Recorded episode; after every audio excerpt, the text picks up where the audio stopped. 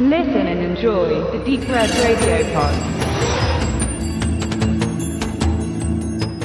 Halloween, der Kinofilm aus dem Jahr 2018. Eine Gastkritik von David Hilbert, eingesprochen von Stefan Jung. Es war einmal vor 40 Jahren, als ein junger aufstrebender Regisseur mit wenig Geld einen Film drehte, der das Horrorgenre für immer verändern sollte. Nun gut, diese Einleitung klingt jetzt vielleicht ein wenig hochtrabend, doch von der Hand zu weisen ist das alles hier nicht. Die Sprache ist von Halloween aus dem Jahr 1978 und John Carpenter. Der Klassiker gilt bis heute als die Mutter des Slasher-Genres und auch wenn Michael Powells Peeping Tom und Alfred Hitchcocks Psycho, beide aus dem Jahr 1960, als die eigentlich ersten Genrevertreter angesehen werden können, beziehungsweise bereits etwa 13 Women aus dem Jahre 1932 Slasher-Motive aufwies, so formte erst Carpenters Halloween das Genre so wie wir es heute kennen. Hier haben wir den stummen, ja übermenschlich, geisterhaft dämonisch wirkenden Killer, die Konzentration auf die Morde als Highlights des Films und die Spannung dazwischen, mit den den Geschlechtsakt vollziehenden Teens als Opfer und der unschuldigen, taffen Jungfrau als Heldin, dem Final Girl. Halloween gilt noch heute für viele als Grundmeilenstein für ihre Liebe zum Horrorfilm. Black Christmas aus dem Jahr 1974 dürfen wir aber nicht vergessen. Er war früher da, doch erst Halloween machte den Slasher salonfähig.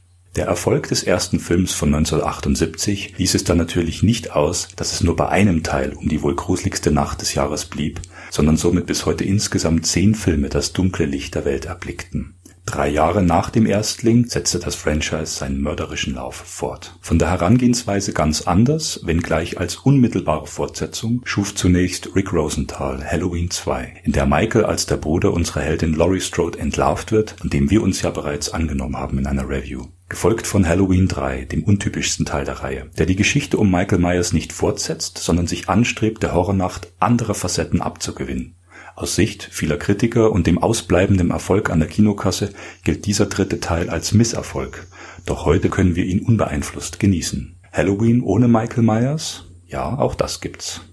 Danach besannen sich die Teile 4 bis 6 auf Jamie Lloyd, der Tochter von Laurie Strode im Film, die sich nun ihrem Onkel stellen muss und man mit der Thorn-Sekte erneut einen Versuch wagte, den Wahnsinn hinter Michael Myers Taten zu erklären es sind Michael Myers Fanservice-Pakete. Nicht jeder von ihnen darf als gelungen bezeichnet werden und zum Producers Cut von Teil 6 gibt es ebenfalls eine Review hier auf Deep Red Radio. Schließlich spuckte Halloween Age 20 anno 1998 plötzlich auf alle seine Vorgänger und ließ deren Story komplett unter den Tisch fallen. Laurie Strode ist nun als Carrie Tate Direktorin eines Internats und ihr Bruder macht 20 Jahre später wieder Jagd auf sie. Dies gipfelt dann in der Köpfung von Michael Myers. Doch die Erkenntnis, dass Michael wohl nun definitiv nicht mehr aufsteht, wurde mit einem fragwürdigen achten Teil wieder zunichte gemacht. Genauso wie der Charakter Laurie Strode, der hier nun auch endgültig den Löffel abgeben sollte. Vorerst keine Fortsetzung, sondern eine Mischung aus Prequel und Remake erschuf dann Rob Zombie in seiner Version von Halloween und setzte diese dann auch wenige Jahre später mit Halloween 2 2009 eigenständig fort. Dies stieß bei Fans auf bedingte Gegenliebe. Wer Rob Zombie schätzt, mag diese Filme. Viele Klassikerverehrer fanden nicht nur Gefallen daran. Geplant war nun auch noch ein 3D-Projekt des Halloween-Universums, was jedoch nie realisiert wurde. Und nun, neun Jahre nach diesem letzten Ausflug des Serienkillers auf der großen Leinwand, ist Michael wieder da. Und erneut heißt es, alles auf Anfang. Oder zumindest fast. Regisseur David Gordon Green und Drehbuchautor Danny McBride setzen nun wieder am Original an und ignorieren damit nicht nur erneut die Fortsetzungen 4 bis 6, sondern auch die Geschehnisse in Halloween Age 20 und sogar eben jene aus der direkten Fortsetzung Rick Rosenthals Anno 81. Sprich, dass Laurie Strode die Schwester von Michael Myers ist, wird im aktuellen Film nicht ein einziges Mal wörtlich erwähnt.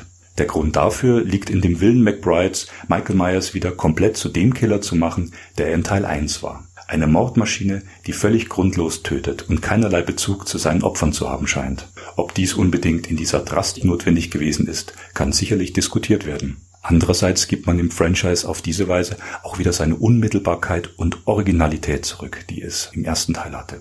Somit ist Halloween nun eher eine alternative Fortsetzung des Klassikers von 1978 als ein neunter oder elfter Teil der Slasher-Reihe. Michael Myers sitzt seit 40 Jahren in der Psychiatrie, nachdem ihm der mittlerweile verstorbene Dr. Loomis nach den Geschehnissen aus Teil 1 verhaften und dort einweisen ließ. Michael soll jedoch verlegt werden und diese Gelegenheit lässt unser stetig stummer Mörder natürlich nicht unversucht, um zu fliehen, was ihm auch gelingt. Er kehrt zurück nach Haddonfield, um seine Tat zu Ende zu bringen, Laurie Strode zu töten. Auf seinem Weg killt er dabei wahllos jeden, der ihm vor die Füße kommt. Doch sein neuer Psychiater ist ihm schon auf den Fersen und Laurie Strode hat sich in den letzten 40 Jahren auch ein bisschen auf seine Rückkehr vorbereitet. Der ultimative Kampf Gut gegen Böse kann somit beginnen. Nun gut, wenn man sich die Geschichte so anhört, kann man zweifellos den Eindruck gewinnen, dass auch dieser neueste Halloween-Film nicht wirklich viel Neues zu bieten hat. Ein Spruch schwierig. Denn dass Michael ausbricht, um wieder zu morden und ihm sich seine Erzrivalen dazu in den Weg stellen, das ist nicht wirklich innovativ. Doch darf man auch ehrlich sein und sagen, dass manche Erwartungen an die neuen Macher, dass diese hier dem Franchise erneut einen gänzlich neuen Anstrich geben würden, vielleicht doch ein wenig zu hoch gegriffen ist.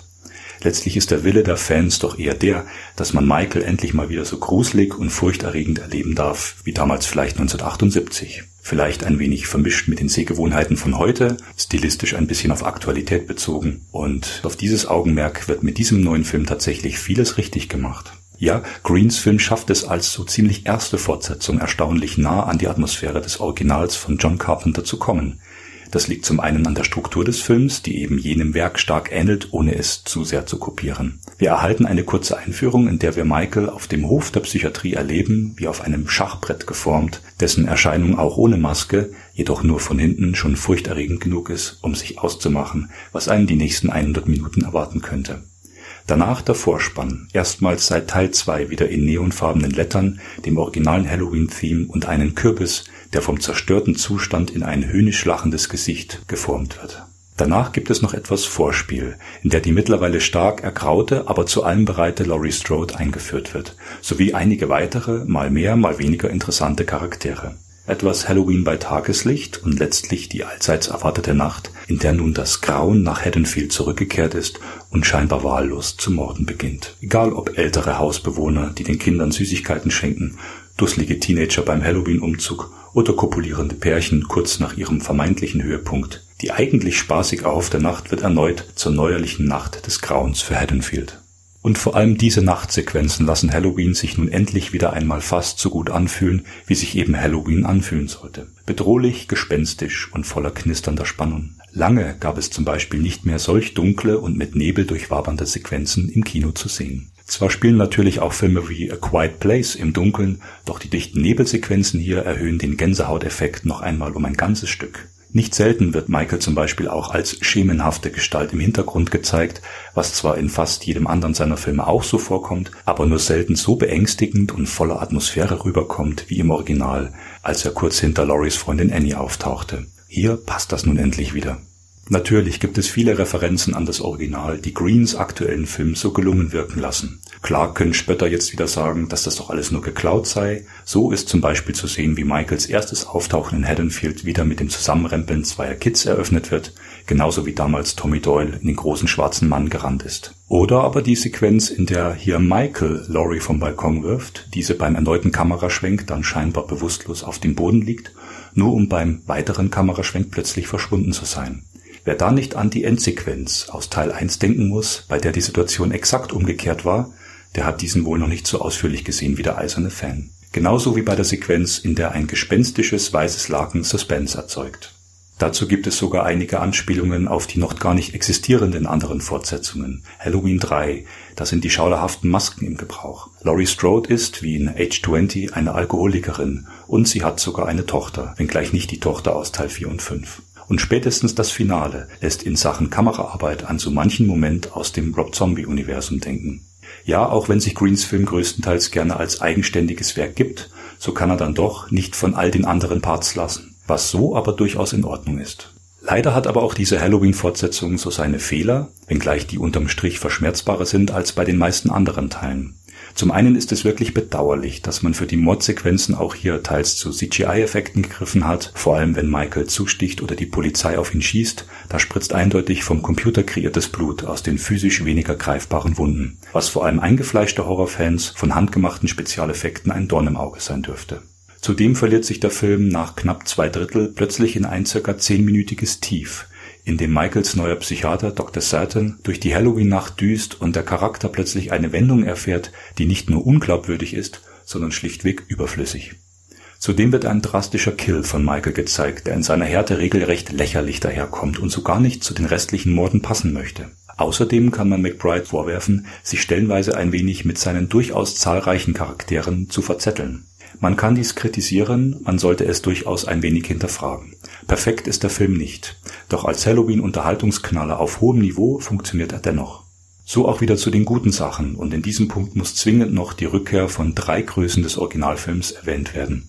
Jamie Lee Curtis, John Carpenter und Nick Castle.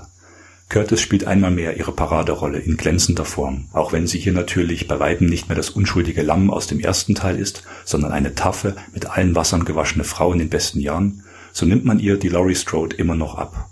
Carpenter stand derweil als ausführender Produzent den Machern zur Seite und erschuf mit seinem Sohn Cody Carpenter die Filmmusik, welche sich zwar klar am Original orientiert, aber immer noch ausreichend neue Klänge und Versionen zu bieten hat, dass man von einer passenden Mischung aus Retro und Modern sprechen kann. Na, und Nick Castle schlüpft erstmals nach Teil 1 wieder in die Rolle des Michael Myers. Zwar bringt der Hühne nun auch schon ein paar Kilos mehr auf die Waage als bei seinem ersten Auftritt, da war er Anfang 20, doch ist es wunderbar zu wissen, dass der Michael aus 78 auch der Michael von 2018 ist.